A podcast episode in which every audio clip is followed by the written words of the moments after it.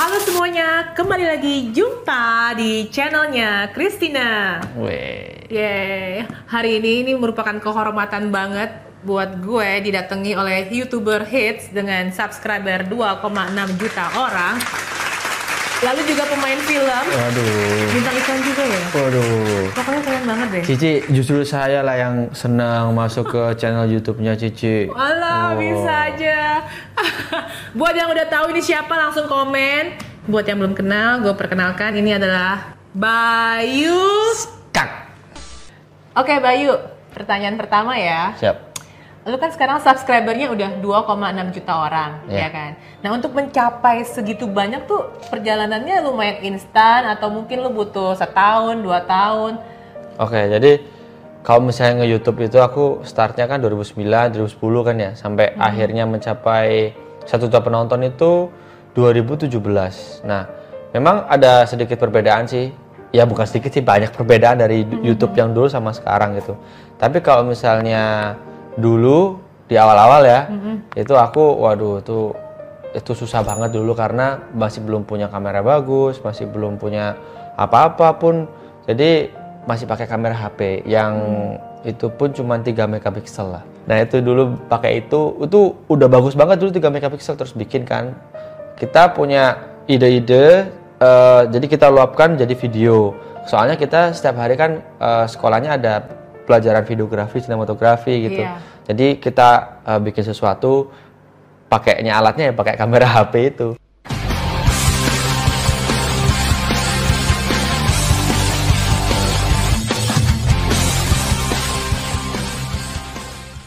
Lu bisa dapat ide-ide gitu dari mana? Kayak dari ngumpul-ngumpul sama teman-teman aja terus ya. tiba-tiba Jadi eh, ngumpul-ngumpul sama teman-teman ya itu jadi skak itu, sekumpulan arek kesel itu, anak yang capek itu. capek capek sekolah. Iya capek sekolah, bukannya pulang malah berkarya, malah bikin video gitu. Kumpul-kumpul doang terus kita mikir bahwa oh tadi pagi kita dapat ilmu videografi tentang medium shot. Kenapa kok ada medium shot? Oh medium shot ini ini Apa close medium up. shot? Close medium shot ya close up itu kenapa di kenapa di film ada close up? Iya. Ada ada long shot yang kelihatan sebadan gitu. Iya. Kan semuanya kan pesannya berbeda-beda gitu. Apa coba? Ya kalau misalnya pengen penekanan ya harus di close up Oh, gitu. gitu. Iya, ada pergerakan kamera, ada ada pergerakan yang zoom gitu kan bisa penekanan-penekanan. iya, iya. Kenapa ada ada panning right, ada Iya. panning left gitu, ada penekanan. Nah, itu kita kita coba-coba gitu. Akhirnya berhasil diupload. Eh teman-teman sekelas nyebarin ke teman ini, eh ya nyebar lah. itu. Tapi lu emang dulu sebagai eh, pelajar SMK kan lu Iya ya? SMK. Pelajar SMK itu emang lumayan populer ya di sekolah ya? Ya bisa dibilang ya setelah bikin video.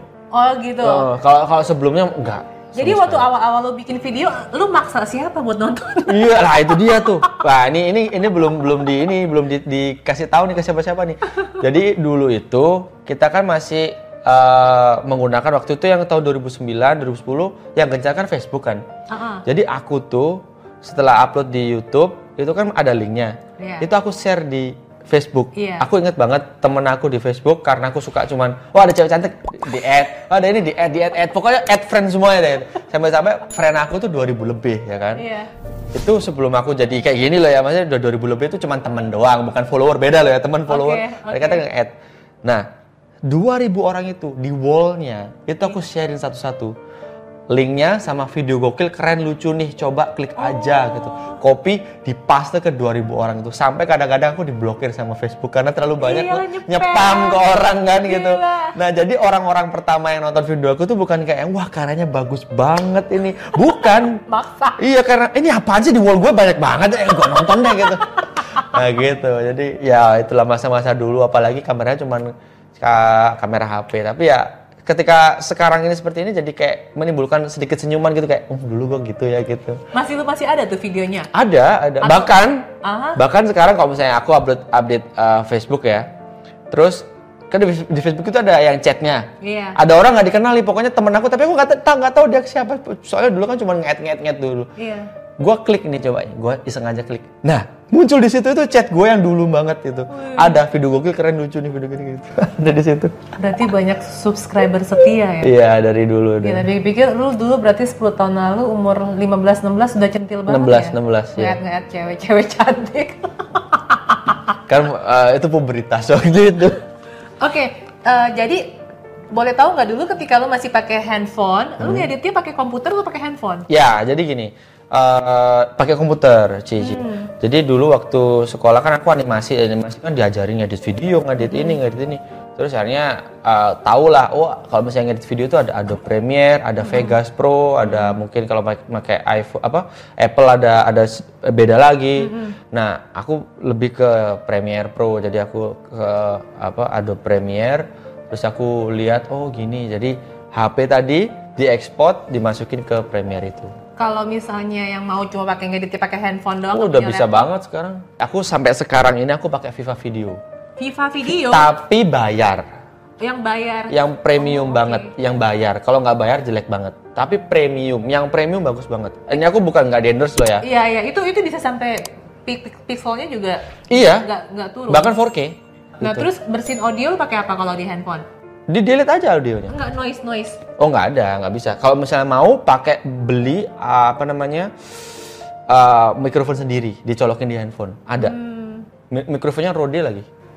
Miko, ya tapi mahal loh. Mahal, Jadi itu bukan budget friendly ya. Ya itu bukan business. Tapi kalau misalnya kalian cuma punya handphone doang, udah mumpuni banget karena ka- kamera-kamera handphone Iya, tadi iya. tadi Cici Iya. Kristina juga baru masuk sekarang ya handphone udah bagus-bagus ya kan Iya, udah iya. 4K Ha- semua. Handphone sekarang udah bagus-bagus dan kalau kalian tahu waktu gue beberapa video YouTube gue pertama itu gue nggak pakai mic loh. Hmm. Iya. Gue pakai mic handphone. Iya. Ah bagus. Iya, jadi semua handphone kan punya aplikasi voice memo. Iya tuh. voice memo. Tinggal ditaruh aja di sini. Tinggal taruh aja itu ya, tapi gue bersihin lagi sih. Iya pakai- dibersihin. Pakai Audacity gitu deh. Mm-mm. Oke. Oh pakai Audacity. Iya, terus sekarang udah udah pakai pakai Adobe Audition. Audition. Aku mau bilang audition yang oke. Audition yang oke. Oke, terus em, waktu awal-awal lu memulai YouTube ini selain tantangan lo yang tadi, tantangan lo yang lain tuh apa? Maksud gue Oke. dari segi keluarga kah? Oke. Apa gimana kah? Nah ini juga nih ini juga eh, bisa dibilang ini aku juga melakukan kesalahan tapi kesalahan yang nggak ada lah kesalahan yang baik ya ini kesalahan yang Yang akhirnya dimaafkan. yang akhirnya dimaafkan benar sekali Cici. Nah jadi dulu tuh aku tuh nggak punya kamera kan seperti yang aku cerita tadi. Aku tuh bohongin orang tua. Sebenarnya kan ada mata mata pelajaran videografi. Nggak diharuskan punya kamera, tapi aku bilang ke orang tua, Pak, Bu, ini harus punya kamera nih. Kameranya yang murah ini loh ada, aku kasih tahu ini ini. ini. Padahal kan nggak harus gitu loh, tapi aku maksa, akhirnya dikasih. Nah, kamera ini yang jadi titik balik aku. Jadi videonya kan HD mentok itu dua- 360 dulu video aku yang pakai kamera HP. Iya. Ketika udah HD jadi 720. Jadi udah seneng banget kayak gila oh ya, gambarnya kinclong gitu. Wah, udah seneng gitu. Tapi Aduh, kalau masa-masa. sementok-mentoknya tuh 720 ya? 720 karena uh, waktu itu aku pakai handycam Sony ya oh, gitu lah. oh, oh, bener-bener oke bukan Handycam, kamera bukan tapi handycam ya. Handycam yang jelek ya Oke. masih jelek gitu. Nah, jadi dulu itu kamera itu memang cenderung mahal ya. Mm-hmm. Kalau sekarang kamera tuh lebih banyak variasi dan lebih murah-murah gitu. Dan internet juga lebih banyak. Jadi orang-orang jadi kreatornya tuh juga lebih banyak gitu. Akhirnya orang tua lu tahu dong kalau lu bohong jadinya. Iya. Pasti karena lu kasih tahu. Ya, jadi eh, eh, jadi sebenarnya sih nggak tahu sampai akhirnya aku mau me- mendapatkan hasil dari YouTube gitu kan. Dan Itu tiga tahun setelahnya bahwa YouTube itu bisa menghasilkan duit. Aku baru tahu tiga tiga tahun setelahnya. Tiga tahun setelah bisa dimonetize malahan. Bukan, jadi aku kan YouTube 2009, 2010, Sebenarnya udah 2010. approve-nya kapan gitu. Iya, 2012 aku baru tahu bahwa YouTube itu bisa menghasilkan duit, akhirnya dapat keuntungan dari YouTube. Nah, tapi kan aku dibelikan kameranya kan 2010 nih. Jadi aku dua tahun itu udah pakai kamera itu tanpa ada pemasukan. Tapi ketika ada duit, aku juga akan bayar. Maksudnya bukan bayar langsung kayak dulu aku bohong ini duit yang kemarin. Enggak. Tapi aku belikan sesuatu perlahan gitu.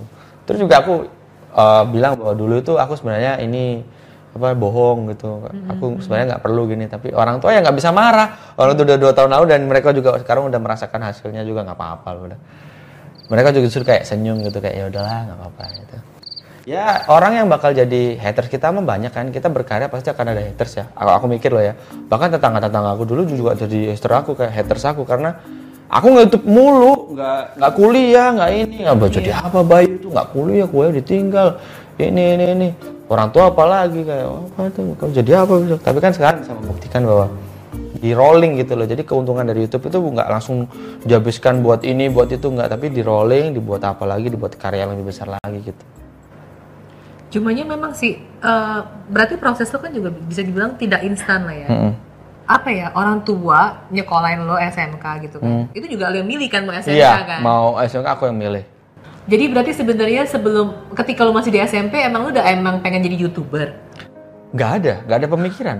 Bahkan ngupload video di YouTube itu karena iseng. Ba pertama nggak pernah ada keinginan karena di awal itu YouTube siapa sih yang lihat YouTube? Cici dulu Iya, 2007 aku lulus SMP 2007 eh, lihat YouTube cuman buat ini mungkin apa penampakan hantu, setan, pocong gitu. Nontonnya Iya di sih. YouTube gitu kan. Iya, iya. Nah, jadi dulu lihat YouTube itu cuman sebuah platform yang bisa ngupload video. Terus ketika kita udah punya videonya, kita bisa berkarya. Ah, videonya ditaruh mana di Facebook? Udah udah diupload di Facebook. Bagus. Oh, ini ada YouTube nih. Ini juga ngupload video total nih. Kalau di Facebook kan kayak sosial media yang Iya, ini yang bisa upload video juga tapi ya nggak nggak khusus video lah ini yang khusus video nih. Kita upload di situ juga. Tapi dulu ya nggak tahu tentang youtuber karena bah- bahkan waktu itu nggak ada youtuber gitu. Mungkin ada sih di, di Amerika aku lihat juga misalnya teman-teman tapi dulu yang terkenal itu ada Smosh ada uh, Ray William Johnson itu dulu terkenal banget sama Ryan Higa. Wah banyak lah pokoknya. Nah di Amerika itu di tahun itu mereka udah tahu bahwa YouTube itu bisa menghasilkan duit dan mereka udah eh, istilahnya industrinya sudah udah ada gitu loh. Brand udah masuk ke sana kan. Itu dua di tahun-tahun itu 2009, 2010, 2011 gitu. Kita kan masih belum tahu gitu. Dan aku melihat mereka kayak oh kayak gini ya bikin video di. Jadi aku konsep mereka tuh aku aku istilahnya aku aku adaptasi juga ngomongnya di depan kamera kayak ngevlog. Oh ngevlog itu apa sih? Video blog. Oh blogging itu kan blogging nulis.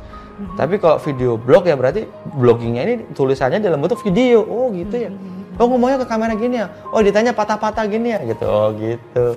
Ya, tantangan terbesar lo ketika lo mulai nge-YouTube pastinya kan tadi jadi dari handphone juga, Hmm. terus juga mungkin dari nyinyiran tetangga lah segala macam. Tapi orang tua lo juga masih mendukung aja gitu. Maksudnya nggak terlalu kayak ketika lo gue mau SMK aja nih, orang tua lo nggak ada Oh, ya. pertentangan atau gimana gitu. Oke. Jadi orang tua itu saya tuh di sini bukan berarti saya menyimpulkan bahwa orang tua itu sok-sokan gini ngatur anaknya enggak. Saya paham bahwa orang tua di mana pun orang tua itu berada pasti pengen yang terbaik buat anaknya kan, pasti itu.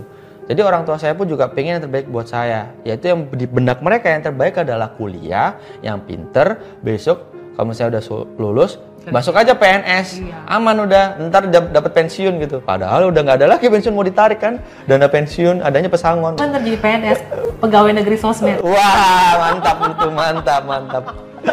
Nah ya itulah pokoknya eh, aku nggak mau eh, ke ke situ gitu loh karena aku kalau misalnya orangnya tuh stresan Cici. Kalau misalnya aku disuruh ini gitu, padahal aku nggak mau ya aku stres aja nih, ya nggak bisa gitu. Tapi aku punya win-win solution gitu. Aku pengen sekolah animasi. Tapi gini, kalau misalnya aku sekolah animasi, aku bakal niat nih. Aku aku jamin bakal ini, bakal ini, bakal ini. Ya udah dikasih deh. Ya lu dulu meyakininnya lu bilang apa, Ma? Kalau aku sekolah animasi begitu lulus aku akan jadi ini. Lu Iya, nah itu gimana? itu susah banget karena gini. An- animasi itu apa? Gitu, gitu kan. Iya. Ada kan orang tua ketemu sama orang tua lain, misalnya ibu aku ketemu sama tetangga gitu. Iya. Eh bu, Bayu kuliah di mana? Apa sekolah di mana? Itu di SMK. Oh jurusan apa? Animasi. Animasi itu apa? Selalu gitu. Itu loh, Doraemon. Wah iya itu. Itu lo bikin-bikin kartun. Mikir lagi orangnya. Lu lah gak sekolah dong bikin kartun gitu loh. Sekolah tapi bikin kartun. Ka- Kartun itu kan main gitu. Oh ya oke lah. Jadi eh, bahkan aku dulu masuk animasi itu angkatan pertama. Belum ada angkatan sebelum aku. Jadi aku bisa dibilang kelinci percobaan loh. Di angkatan itu gitu. Karena sebelumnya belum ada. Gitu. Ini ada pro- program yang eh, cobaan, percobaan gitu. Ada animasi di SMK terus eh, ini yang bikin orang tua takut kayak loh ini kan belum ada yang pernah lulus dari animasi. Ya ya iya dong belum ada yang pernah lulus gitu. Orang ini angkatan pertama gitu. Tapi ya aku kasih tahu bahwa Pak Bu aku tuh nggak mau kalau misalnya dipaksa gini nanti daripada aku stres aku bisa simpulkan ini mungkin eh, angkatan pertama dan segala macam segala macam. Tapi aku janji wes aku bakal sekolah lagi niat gitu. aku nggak bakal bolos nggak bakal apa. Dan itu ter, ter- ter- terbukti aku nggak bolos sama sekali. Nggak Nah, bolos. begitu lu lulus, lulus. Lu ngapain pertama kali? kuliah langsung masuk kuliah. Masuk kuliah. masuk kuliahnya pun juga sama. Game dan animasi memperdalam lagi di Universitas Negeri Malang itu. Nah di situ aku cuman em, kuliah kan seharusnya empat tahun kan? Itu aku cuman dua tahun di awal. Aku di eh, semester dua tahun kan berarti satu dua tiga empat empat semester kan di keempat semester ini aku udah belajar videografi lagi atau perdalam sinematografi penulisan naskah. Di sini aku udah punya punya angan-angan bahwa waduh kalau gini-gini doang aku nggak maju-maju nih. Aku harus maju nih harus bikin gebrakan gitu kan. Akhirnya aku putusin buat cuti kuliah. Cuti kuliah tapi aku bukannya cuman leha-leha bukan cuman seneng-seneng tapi aku cuti kuliah aku pengen merealisasikan project yang lebih gede gitu yaitu film. Akhirnya aku came up with uh, ide yaitu Yowis Band. Yowis Band adalah sebuah film tentang anak band yang berbahasa Jawa. Dan itu karya lu. dan itu karya saya saya yang nulis ceritanya dan akhirnya saya cuti kan itu. Iya. cuti saya saya kasih ke PH A B C D E sampai ditolak gitu kan. Ditolak karena ya baik lagi lah PH kan mintanya kan juga profit gitu loh. Iya. lalu datang ke gue lu bawa apa? Lu bawa cerita bahasa Jawa. Eh laku nggak nih? Gitu kan gitu kan. Mereka kan mintanya kan ju- juga cuan juga kan carinya cuan juga tapi ada satu PH yang mungkin dia suka memberikan kesempatan ke orang lain banyak juga gitu kan. Teman-teman aku juga banyak pakai apa dapat kesempatan awal di sana. Kayak contohnya Raditya Dika di sana juga. Itu memberikan kesempatan ya udah kerja sama kita aja kita realisasikan bareng-bareng gitu. Oke deal tantangan dua minggu sebelum syuting orangnya takut kayak nanti laku nggak ya Bayu ya?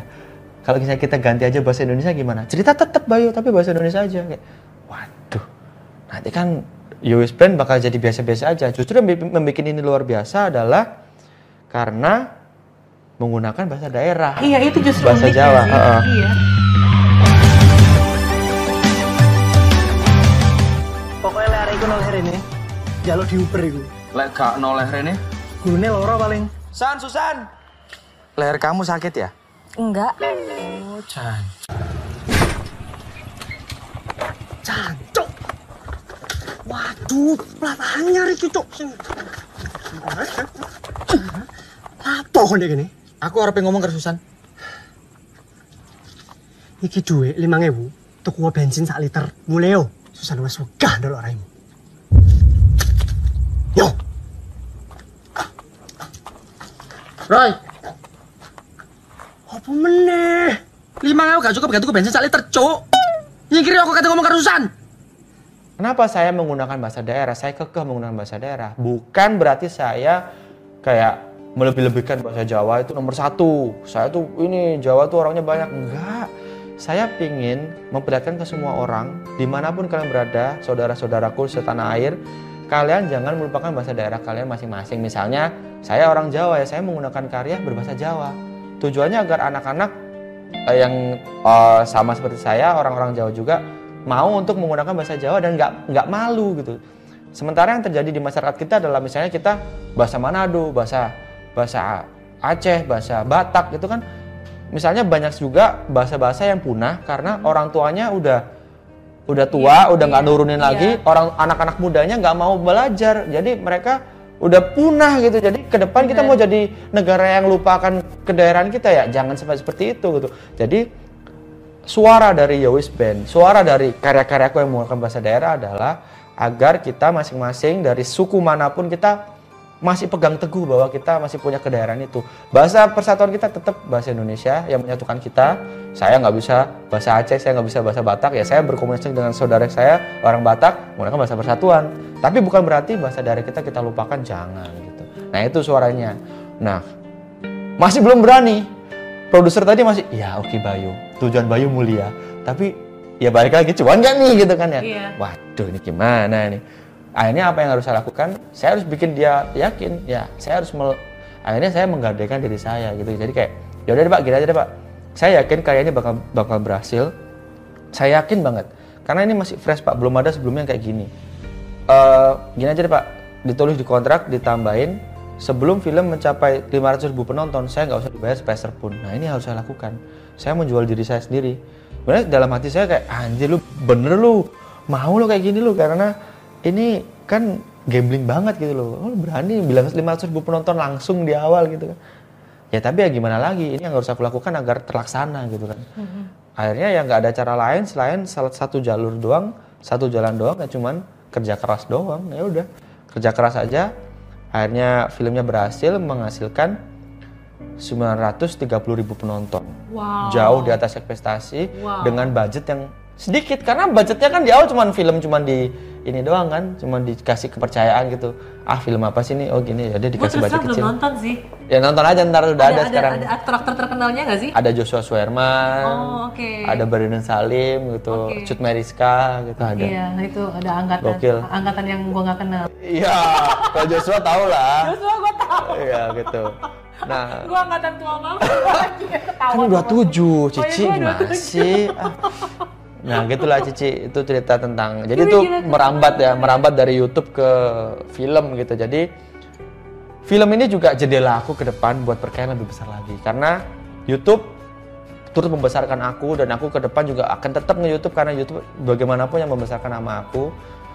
Tapi film itu punya sesuatu yang beda lah. Film itu berkarya yang lebih besar lagi dan ketika kita berhasil berkarya di situ kita akan meraih kepuasan yang kayak anjir gue bisa nih. Sampai-sampai Cici, kan tadi aku bilang kan, Cici Kristina kan tadi inget ah, aku bilang aku cuti kuliah 3 tahun. Iya. Yospen satu berhasil. Mm-mm. Dilanjutkan lagi Yospen 2. Yospen 2 berhasil juga satu juta penonton bahkan satu juta lebih penonton Yospen 2 nya. Ini jarang-jarang banget sequel tapi berhasil. Kan kadang sequel itu film yang kedua itu lebih rendah daripada yang pertama kan. Iya. Ini kebalikannya justru, justru berhasil karena dramanya lebih dapet, ininya lebih dapet, pokoknya semua lebih dapet, jadi berhasil. Nah, melihat keberhasilan aku ini, ternyata kampus aku tuh selama ini melihat loh. Jadi Bangga lah. Bangga iya. Jadi Iya. waktu itu aku tiba-tiba dikontak sama orang kampus kan, ada orang eh, fakultas aku. Kontak Bayu ke gimana kuliah kamu nih Bayu? Waduh Pak, iya gimana nih? Yaudah minggu depan ada ini nggak waktu kosong nggak buat ke kampus ke rektorat gitu. Oh iya Pak. Ya udah positif aja ya udah kamu sudah melakukan sesuatu hal ya kamu tanggung jawab lah Bayu. Kamu udah kuliah nggak kuliah tiga tahun ya mungkin ini dipanggil di DO lah ini kayaknya. Iya, iya. Ah di DO nih udah ya udahlah nggak apa-apa. Toh juga teman-teman aku banyak di DO gitu kan. Banyak youtuber-youtuber yang di DO kadang-kadang nurutin YouTube-nya gitu. Iya. Terus aku ke kampus, Bayu, ya lo kok ada Pak Rektor juga gitu kan, ketemu Rektor kayak orang penting aja gini-gini. Eh dilulusin lo, Langsung lulus. lulus, lulus gara-gara jauh dan gitu. Nah itu juga, uh, waduh itu gokil banget sih. Jadi apa yang bisa dipetik uh, orang tua seneng Iyalah. orang tua seneng banget banget kayak orang tua itu gimana gimana itu pe- pasti pengen anaknya ada foto pakai toga dipajang di ruang tamu itu pasti deh itu semua orang tua pasti Akhirnya lu beli. Beli toga. Iya, ya enggak dong, enggak beli toga. Wisuda beneran. Oh, wisuda beneran? Wisuda beneran. Oh, karena lulus jadi lu bisa bisa. Iya, wisuda beneran dan gokil deh itu. Jadi toh juga uh, aku bisa yang bikin aku bangga juga adalah aku dikasih kesempatan untuk speech Di ketika kelulusan iyalah. itu aku waduh bangga banget jadi aku bisa me- menceritakan aku gimana sih kok bisa sampai lulus gini gitu sebenarnya aku takut sih takut karena loh pak kok saya dilulusin ya bukannya ini terlalu mudah pak gitu. Terus orang kampus bilang loh ini nggak mudah Bayu. Kalau misalnya ada nanti orang-orang di sini yang men- bisa mencapai seperti Bayu ya kami akan luluskan juga.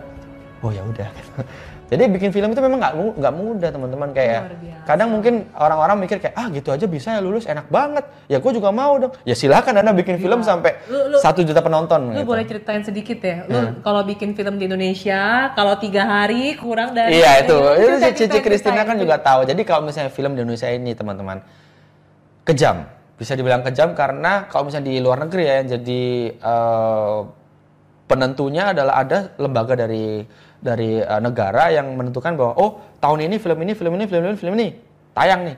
Bioskop nggak punya pilihan lain selain menayangkan gitu loh. Karena udah ada lembaga ini yang Iya. apa menyaring gitu kan.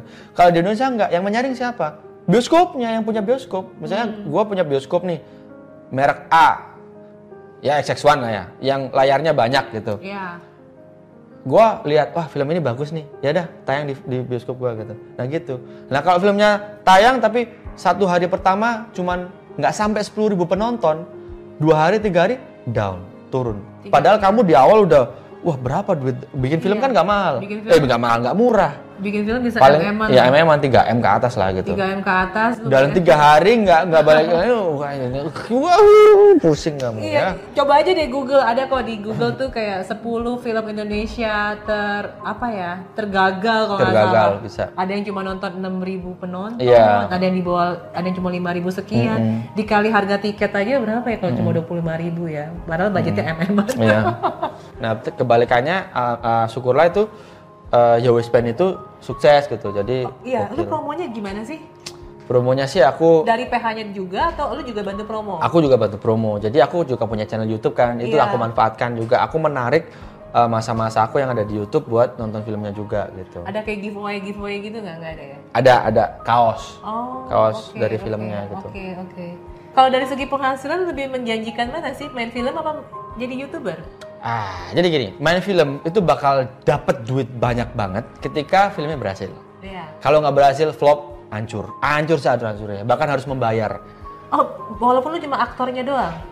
Oh, kalau aku, aku kan Kalau- di sini kan iya, nggak. kalau- kalau oh, kalau kan- aktor aman. Aktor, aktor aman, Aman. kan? Kalau Oh, aktor enggak lah. YouTube masih YouTube. Kalau Iya. kategorinya apa nih? Eh, film menjadi aktor doang ya? Iya, kalau film menjadi aktor doang lah. Aktor doang masih Iya YouTube. dia kalau nggak konten kreator juga lah. Content creator juga, Iya, kan film. Kreator film juga sama konten kreator di YouTube Oke, kan. jadi gini, kalau misalnya aku main film, aku sebagai sebagai aktornya doang, aku masih milih kalau misalnya besar-besaran masih YouTube. Oke. Karena YouTube lebih menjanjikan kalau kita niat upload. Iya. Oke.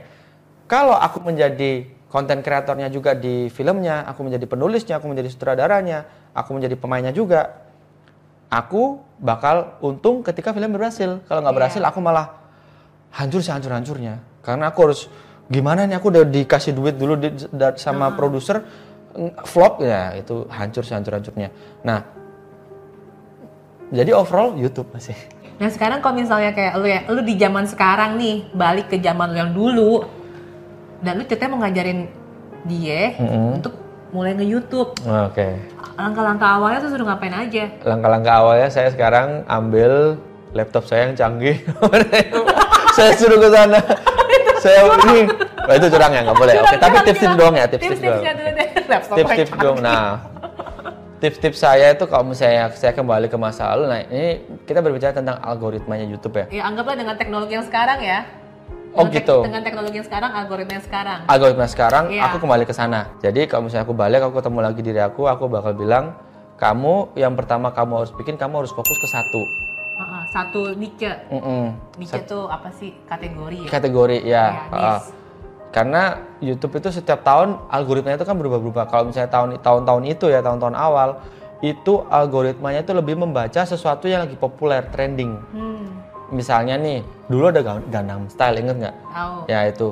Ketika Gangnam Style meledak, semua orang kan bikin tuh Gangnam Style. Iya. Terus eh, setelah itu orang yang nggak kenal tuh kreator itu siapa nggak tahu. Pokoknya dia cuma bikin Gangnam Style aja. Namanya jadi keangkat sama Gangnam Style ini. Iya. Namanya bahkan kalau misalnya dia hoki juga eh, video dia bakal ada di Gangnam Style di bawahnya Gangnam Style yang asli juga bisa gitu. Tapi sekarang udah nggak kayak gitu al- algoritmanya. Sekarang lebih membaca kuantitas. Oleh karena itu orang yang suka upload terus-terusan bahkan kalau misalnya bisa satu hari satu itu lebih lebih sering video dia trending gitu. Oke, jadi Berkelanjutan. pertama upload lah kalau bisa setiap hari. Iya, ya itu enggak sih. itu ya. Nah itu kalau misalnya aku balik ke masa itu aku bakal Iya. bilangin aku bocorin algoritma-algoritma itu karena kan waktu itu masih belum tahu. Bahkan aku dulu nggak tahu loh YouTube itu bisa ngasihin duit. Baru du- tiga tahun setelah itu baru tahu bahwa YouTube bisa ngasihin duit. Terus juga berarti eh, dari lu yang pertama upload sesering mungkin lah ya, Hmm. upload sesering mungkin. Untuk menitnya itu Kalau menit terserah sih. Misalnya gini, orang kan mengejar bahwa YouTube itu pingin 10 menit ke atas karena misalnya 10 menit ke atas iklannya bisa dibanyakin. Iya. ya kan? Kalau misalnya di bawah 10 menit eh, iklannya nggak nggak bisa dibanyakin cuma satu doang di, di awal itu toh. Tapi kita berbicara tentang watch time, Cici. Iya. Jadi watch time itu penting juga. Seberapa lama vi- viewer kita menonton video kita sampai habis gitu. Kan ada juga viewer kita yang cuma nonton video kita cuma di awal terus di download sama dia, ya kan? Kalau misalnya eh, viewernya nonton dari awal sampai akhir, kita persentasenya ju- justru lebih gede. Meskipun eh, video kita nggak panjang, nggak nggak nggak kita nggak kasih titik-titik eh, apa Iya, namanya iya. iklan pajak banyak loh ya. Tetap aja watch time itu penting. Kan lagi ada fenomena yang kemarin ini ya kayak eh, sebulan yang lalu lah ada sesuatu ada video yang lagi anak kecil makan bakso judulnya. Gue nggak Hmm. Oke, usah oke, sebut oke. nama tapi kayaknya kalian tahu deh. Ya itu. Itu view-nya sampai 50 juta lebih. Nah, itu, ada yang- Itu gue kadang bingung loh. Review es krim juga di Iya, Indomaret. anak kecil review es krim ya. Hmm. View-nya juga, gila. Lu bisa menjelaskan gak sih kan lu kan lebih paham mengenai algoritma YouTube Ya, itu tadi. bertahun-tahun main. Yang aku bilang di algoritma YouTube yang di awal tadi bahwa YouTube itu setiap tahun kan algoritmanya berubah-berubah tuh. Dulu tuh kalau misalnya pengen terkenal ya, misalnya pengen juga di atas videonya juga eh, tinggal ini aja, bikin sesuatu hal yang sama kayak yang lagi tren gitu. Bakal video kamu bakal naik gitu. Bayu beli cupang gitu. Wah, iya. Kalau sekarang lebih ke kuantitas, gitu. Kuantitas, Jadi ya. mau apa pun videonya pokoknya sering upload aja. Tapi uploadnya juga yang unik ya. Dalam artian unik itu eh, judulnya tuh juga membantu loh. Ya, judul itu membantu banget. Kita kita punya judul yang bagus, orang bakal penasaran, bakal nonton. Thumbnail juga membantu, gitu kan ya. Sangat membantu thumbnailsnya. Kalau misalnya kasar, kas- kasarannya kalau misalnya kita mau videonya eh, banyak itu kalau misalnya saya dulu pengen banyak terus kita eksperimen kita kasih thumbnail yang agak ada cewek-cewek seksi gitu wah langsung banyak ya yang nonton langsung banyak karena orang-orang kayak wah apa nih klik Ah, gitu Jadi kayak satu gamer cewek itu ya. Eh, nah itu itu juga banyak tuh pasti Iya, tuh yang karena sampai- dari situ aja sampai di unboxing oleh iya iya iya iya aduh. Gue gak mau sebut namanya. Iya. Oke, jadi seperti itu sih kuantitas sekarang yang dilihat. Karena Ketika sering upload, video kita justru akan lebih uh, sering trending. Tanggapan lu sendiri buat konten-konten video yang sekarang kayaknya kan suka banyak yang settingan lah ya. Oke. Terus kalau lagi ngomongin prank, prank. Iya, prank. Yang muda sekarang bikin prank, teman-teman. Bikin Iya prank sih. aja karena prank itu juga usah simple, mikir ya nggak usah mikir, simple gitu. Kadang juga kalau misalnya ribet, pranknya nggak mau ribet, di setting aja dari awal. Ya udah lu ntar gini ya, gini ya, tapi ntar Pura-pura nangis pura-pura ya. nangis, pura-pura gimana aja karena orang suka nonton orang nangis, orang di kerjaan itu suka, kalian itu kejam teman-teman. karena orang-orang viewer itu suka nonton yang kayak gitu-gitu tuh. Orang di prank ibunya, di prank saya pacarku hamil, Bu. Suka kalian itu suka ya kan. Orang kita itu suka buat orang susah. iya gitu. Jadi ya udah bahagia kayaknya. nggak suka gitu. Lu sendiri pernah gak sih kayak diajakin collab, nggak usah nggak usah mention namanya gitu, tapi eh mau nggak Bayu Prank. tapi settingan gitu. Pernah nggak ada yang ngajakin lo kayak gitu? Eh, nggak ada sih, nggak, belum ada, belum ada. Soalnya Tapi aku nggak pernah. Kalau gue lihat sih YouTube lu lumayan clean ya. Ya, maksudnya YouTube aku jadi gini. Jadi itu juga juga bisa bikin sakit hati juga. Aku bikin konsep yang seperti contoh videoku yang baru ini yang aku upload ya beberapa waktu lalu, dua minggu lalu. Judulnya kan udah bagus nih. How to be smooth with girls. Ini udah aku tulis rapi nih. Ini tips-tipsnya, Iya. ada pengambilan kamera yang bagus ini. Yang nonton sedikit. Kenapa ya? Ya karena orang lebih suka yang simpel-simpel itu tadi. Jadi balik lagi ke algoritma YouTube tadi. Oke. Kuantitas, Iya, kualitas iya, sudah nggak bisa lagi. Tapi aku idealis orangnya. Aku lebih suka karya gini tak karena kita punya kepuasan dalam berkarya sendiri-sendiri. Saya orangnya bakal puas berkarya ketika saya udah berkarya seperti ini. Jika Anda misalnya orang-orang yang suka bikin prank itu puas dengan karyanya itu ya silahkan. Tapi kalau aku suruh bikin karya kayak gitu, aku nggak puas gitu loh. Aku puasnya bikin karya kayak gini jadi. Jadi toh juga aku cuma dapat dikit pun nggak apa-apa. Yang penting aku puas Oke. berkarya gitu. Kepuasan dalam berkarya. Gitu. Sebenarnya penghasilan seorang youtuber selain Hmm. dari iklan tuh apa aja sih? Meskipun gua tahu gue pengen denger dari Bayu sendiri. Dari iklan ya sebelum dari iklan kayak endorse gitu. endorse yaitu terus eh, misalnya gini kan pokoknya kalau dihitung-hitung kan dari YouTube-nya ada Google AdSense itu satu Google AdSense Oke. iklannya kan, Yaitu placement YouTube. ya terus ada eh, project kalau misalnya masuk dalam bentuk iklan misalnya entah apa, apa- apa pun projectnya misalnya HP kayak pro- brand HP brand makanan apa pun brandnya masuk dapat lagi duit terus mungkin kalau pinter-pinterannya kita ya kita udah punya masa banyak kita bakal diundang sana sini buat talk show atau apa dapat lagi gitu kalau misalnya aku ya aku karena jauh Spain ini aku menciptakan banyak lagu karena kan filmnya berbahasa eh, apa eh, ada lagu-lagunya Iya. bercerita tentang band Iya. ada banyak lagu lagunya delapan Iya. diundang kanan kiri buat perform band jadi ada pemasukan lagi loro untu loro ati gawe awak iso Terus pinter-pinterannya kalau misalnya kita udah punya duit buat muternya gimana, kita belajar bisnis lah gitu. Akhirnya aku belajar bisnis. Jadi lu buka bisnis biar nanti lu promosin bisnis lu juga. Iya, Gitu ya. jadi muter gitu. Tapi sebenarnya cocok gak sih YouTube tuh buat kayak hard selling? Eh sekarang gue jualan kaos jangan, loh. Enggak ya? jangan, jangan, jangan. Jangan ya? Jangan. Itu itu yang diminta sama brand-brand. Jadi kalau dengan video ini kalau misalnya ada brand yang lihat, Bapak Ibu yang punya brand, dengerin ya. Kalau Anda punya brand, brand Anda masuk ke channel kita, terus Anda minta nanti pokoknya brandnya di menit ke ini menit ini ya semuanya harus ikut, harus ada gitu. Jadi Nora. Jadi Nora yang jelek bukan bukan brand Anda juga. Channel saya yang menyayangkannya juga jadi Iya. jadi korbannya gitu kan. Orang-orang yang nonton bahkan apaan sih nih? Dislike aja nih apa nih? Iklan mulu gitu. Udah ada iklan yang nggak bisa di skip itu apalagi kontennya iklan juga lagi gitu. Janganlah gitu ya. Lebih baik soft. Misalnya contoh nih HP. HP ketika uh HP ini keren. Kameranya bagus. Wah, keren. uh, uh." Orang bakal apaan sih ini? Tapi kalau di setiap video Aku nggak ngomong HP ini keren, tapi ketika ada adegan aku ngambil foto aku pakai HP itu, adegan telepon aku setiap kali pakai HP itu, orang bakal penasaran, loh HP-nya Mas Bayu itu loh, itu kayaknya bagus di HP-nya. Oke beli orang-orang. Soft sell itu lebih banyak, eh lebih Iya, lebih, bagus susah, dan lebih nampol sih tapi Iya. emang lebih sedikit susah sih lebih susah. mikir. Nah, jadi kalau misalnya orang-orang bapak ibu yang punya brand, jika anda pengen masuk ke youtuber-youtuber, red cardnya itu kebalik. Jika hard sell itu yang beli murah. Ketika anda mintanya soft sell itu lebih mahal gitu loh. Jadi kebalik selama ini kalau hard sell aku aku pengennya hard sell. Jadi YouTube-nya dibayar dibayar mahal gitu. Iya. Kebalik justru Sebenarnya kalau kalau pada maunya hard sell tuh mendingan lu cari youtuber yang emang kerjanya suka nge-review. Iya, Itu kan memang cocok sama cocok. channelnya. Toh itu juga pasti bak- kalau misalnya pun nge-review kelemahannya adalah bukan. Jadi juga. dia bisa jadi dia pun YouTube-nya juga nggak mau youtubernya. Oh, gitu? Karena misalnya ada HP masuk. Iya. Hmm. Berarti dia bukan reviewer jujur dong. Misalnya reviewernya dibayar sama HP ini disuruh baik-baikin Iya. HP-nya. Oh, berarti dia bukan reviewer jujur gitu. Kalau gue sih dulu pernah sih nanya-nanya red card gitu ya, Hmm. beauty beauty vlogger. Biasanya kalau gue nggak suka, gue nggak jadi pajang ya. Tapi video, Hmm. eh, tapi produk lu gue nggak balikin kayak gitu. Ada sih yang kayak gitu. Cuma ada juga beauty vlogger. Nah ini ya beberapa rahasia kelamnya youtuber yang Oke. bilangnya ngakunya Anas review. Hah? Jadi dia suka nawarin nih misalnya produk lu apa? Oh eh produk lu bagus nih. Mau nggak gue jadiin the best uh, makeup produk yang gue suka di tahun 2018? Hmm. Tapi bayaran gue naik ya satu setengah kali lipat kayak gitu. Enggak, gue gak mau. kayak gitu gitu. Ih, oke. bodoh lo cuy gitu kan atau Oke, kayak oke, ditawar-tawarin.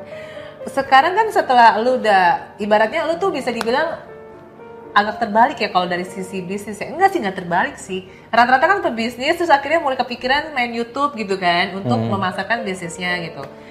Nah, setahu gue kalau lu kan nge-YouTube dulu terus akhirnya mulai bikin bisnis nih kan. Tapi secara hierarki bisnis bener sih ibaratnya lu ngumpulin cash flow dulu untuk kemudian bisa naik level untuk ya ya permodalan usaha lu lah ya nggak sih? Yang gue denger lu tuh lagi bikin bisnis namanya Food Skak. Skak food. Food skak lagi apa sih? food skak astaga. Skak food. Skak food. food, food. Makanan, makanan bukan Iya. kaki ya. Skak food. Skak food itu apa? Itu adalah sebuah Makanan apa dulu deh? Oh, iya. Jenis apa? Jawa, Oh enggak, Western. Enggak, itu makanan yang ringan-ringan gitu. Jadi a- ya Oh, bukan. ada chicken skak itu kayak rice bowl gitu, ada ayamnya gitu. Terus ada Thai tea juga ada, ada bonbon shake itu jus. Wah, nanti kita aku traktir food. Wah. Terus ada lagi eh, dog gulung, telur gulung. Terus ada lagi eh, ini ice cream gitu. Jadi eh, kita ini bukan franchise ya. Iya. Kita ini eh, memberikan eh, peluang untuk semuanya buat belajar bisnis gitu. Belajar dalam kutip karena yang kita Kuliner nih, Iya, Bisnis kuliner. bisnis kuliner karena murah yang kita eh, apa jual ini. Kisaran 5 juta sampai 15 juta. Bedanya di apa? Gerobak. Gerobak ya. Jadi ada gold, eh ada ada bronze, ada silver, ada gold gitu. Oke. Ketika bronze itu dapat gerobak yang kecil tapi bisa dijual di mana aja. Bisa bisa dipilih, bisa dilipat gitu loh gerobaknya. Itu bisa cocok buat ibu-ibu yang mungkin keseharian uh, jadi ibu rumah tangga aja tapi pe- pengen penghasilan lebih gitu. Ya udah silakan bisa itu bisa dibuka di depan rumahnya sendiri gitu. Ada lagi yang silver itu bisa agak gede itu bisa di mall-mall gitu karena beberapa partner kami juga ada yang di mall gitu karena dia punya lapak di mall ini ya udah di situ Iya. di skak food gitu. Oke, berarti misalnya katakan gue tertarik nih. Hmm. Jadi gue dapat gerobak, terus dapat apa resep makanan, Iya, resep, takaran sama supply dulu di awal. supply. Ha-ha. Udah, tapi supply ini di luar yang 5 juta itu. Apa Di, di awal masih oke, masih masuk, terus ntar Oke. akan disuruh beli. Oh jadi selanjutnya ketika supply-nya habis, berarti gue beli lagi supply-nya. Kayak Iya. misalnya kalau gue pengen bikin chicken teriyaki, Iya. beli ayamnya juga dari lo. Iya, soalnya kan kita pengen rasanya sama semua kan setiap Iya. ini kan. Jadi Nah belinya di- pegawainya berarti di training sama lo juga. Oh no, pegawai bisa silahkan sendiri bisa Oh. atau soalnya kebanyakan yang yang yang eh, udah jadi partner itu mereka nggak nge-hire orang lain jadi kayak dia sendiri yang kerja karena dia pengen tahu Oh. gitu, gitu pengen ini karena dengan duit 5 juta aja udah bisa gitu loh. Jadi lo kasih resep. Mm-mm. Tapi berarti lo ada tes dong. Oke, misalnya gue gue padahal bego nih masaknya gitu kan. Gue nanya ke lo, terus lo kasih gue resep. Tuh nyobain lu dong. Beneran gak sih rasanya sesuai gitu? Iya. Biar biar sama antara satu cabang dan cabang yang lain. Oke, oke, oke. Dan s- ini yang patut digarisbawahi 100% buat partner. Oh iya. keuntungan. Iya, karena kami hanya mengambil di awalnya saja, maksudnya ke- ketika pembelian itu, tapi setelahnya ya keuntungan buat partner. Sama paling selanjutnya mungkin kalau dia sup, beli supply lagi. Ya beli supply lagi itu aja doang. Tapi lu ada pelarang nggak dia beli supply di tempat lain? Misalnya beli ayamnya di pasar dekat rumah dia atau apa Hmm, gitu. Mungkin akan ada pengecualian-pengecualian sih, tapi Oke. lebih baik di kami gitu. Iya secara ini. Biar biar ya terjaga rasanya dan segala macamnya. Udah udah jalan belum sih itu? Jalan udah udah satu tahun. Udah satu tahun. Hmm. Udah berapa banyak sekarang? Sekarang ada 120 outlet. Wow, udah oke lah itu. le- Lebih berpusat di mana kotanya? Eh, karena masa aku banyak di Jawa Timur Jawa Tengah ya di Jawa Timur Jawa Tengah itu banyak tapi tidak menutup hubungan juga di Bekasi juga di Jakarta juga banyak Jakarta Selatan juga ada Hmm, gitu teman-teman mungkin kalau misalnya mikir bahwa Skak Food ini saya uh, sebagai youtuber bisa nggak sih Bayu Skak ini bisa merealisasikan bisnis percaya nggak sih kalau misalnya dulunya cuma youtuber terus dia bisnis saya mau kerja sama Bayu jangan khawatir ya memang saya youtuber tapi saya juga bisa dalam artian belajar dari dari eh, dalam bisnis ini tapi saya juga di, eh, ada teman saya yang jadi partner di Skak Food ini adalah orang yang gokil juga ada Mbak Nilam dari Nah, Mbak Nilam Kebab Sari Turki, dari Kebab Raffi. Turki, Baba Raffi. Nah, itu. Ini sebenarnya Mbak Nilam lagi nonton dari tadi, makanya gue tiba-tiba grogi. Iya. Oke, cita-cita lo itu ke depannya untuk Skak Food ini apa? Apakah lo akan ada ekspansinya gimana Oh, iya. ke depannya lah? Ya, ekspansinya adalah kepingin ke depan dapat eh, partner lebih banyak lagi. Karena dari partner-partner yang sudah ada, mereka juga istilahnya seneng lah. Oh ya oke lah, gokil penjualannya karena Itu juga bantu promo ya? Iya, terbantu promo itu dari aku karena aku bakal terus promo. Jadi bayangkan nih, Anda bayar 5 juta di awal, udah dapat gerobak dan segala macam, silakan Anda jualan. Masalah promo saya yang promo, udah dibantu promo saya dan itu gratis tuh 100% buat Anda. Anda cuman eh, dapat ini do apa disuruh beli perlengkapan dari kami doang. Apa? Bahan-bahan, bahan baku. Dari mitra lo yang paling cepat BEP-nya berapa bulan? Eh, dua bulan? Dua bulan Dua BEP. bulan? hmm. Dua bulan, tiga bulan BB. Goal lu 5 tahun dari sekarang kira-kira apa? Gue udah kayak mau interview karyawan mau kerja. Waduh, siap-siap. Ada nggak? Atau masih lu masih nge-flow aja lah Jack gitu? Oke, jadi lima tahun ke depan saya yang pasti mau Kawin. menikah ya itu pasti Udah ada calon? ada. Amin ya itu. Eh, terus mungkin ini Skak Food diharap bisa lebih besar lagi. Ntar kita jadi tadi kan makanannya makan sama minumannya kan lima itu bisa lebih banyak lagi nanti akan ada yang baru-baru bahkan ke depan ini kita mau bikin yang baru lagi juga dua ada kopi gitu kan sekarang lagi ngetren kopi nih kopi di mana-mana nih sama boba itu yang lagi tren Oh, boba yang ada Hmm, bulir-bulirnya itu itu iya. lagi tren kan sekarang nah itu jadi kita selalu akan ada regenerasi akan ada produk-produk baru gitu Bayu ini lu baru umur berapa sih? sekarang 25 Tuh 25. Lu bayangin ya. Jadi buat kalian Bayu itu sangat menginspirasi loh. Bahkan lu sendiri udah mulai nge-YouTube berarti dari umur 16 tahun, tapi lu mu- mulai baru aktif-aktif banget itu kayak baru lima tahun terakhir ya.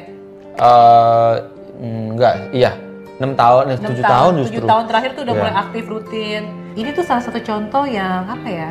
eh, ketika lu punya passion dan lu kejar terus dan lu gigih itu bisa kok Bisa. membuahkan hasil gitu.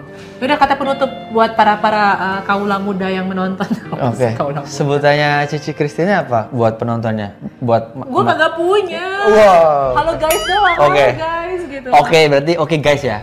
Oke guys, buat semua yang nonton, ini di akhir saya cuma mau bilang bahwa jika kalian sekarang punya keinginan, misalnya kalian pengen menjadi youtuber, ping, misalnya loh ya, kalian melihat bahwa wah saya nggak punya apa-apa, nggak punya HP, nggak punya apa, nggak punya kamera, nggak punya ini, cuma punya HP gitu ya, udah manfaatin aja HP-nya.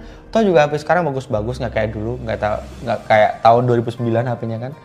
Jadi nggak ada kata buat eh, nanti nanti nanti nanti sekarang lah saatnya gitu agar kita berkarya agar majulah semuanya ini dan juga jangan cuman bersandar pada kerja keras doang nih Cici Iya. harus ada doa kita harus berdoa juga kita beribadah kita berdoa pada Tuhan bahwa apa yang kita lakukan ini kita berharap bisa menjadi manfaat ke orang banyak Wah, gitu. banget. Wah itu jadi dengan kepercayaan itu kita bisa melangkah ke depan tanpa ragu melakukan apa pun dan hasilnya pasti gokil sih. Itu dia. Gokil. Thank you banget buat yang udah nonton channel gue kali ini dengan Bayuska. Jangan lupa juga subscribe yang belum subscribe. Subscribe dong, subscribe silakan ini Jangan lupa silakan juga komen. komen dan jempol, like. Dan Oke. like. Oke, dan jangan lupa juga subscribe channelnya Terima Mas kasih. Bayu. Terima kasih. Terima kasih Cici Kristina atas kesempatannya. juga ini. Bayu. Oke Gokil. guys, gitu aja semuanya. Bye-bye. Bye bye.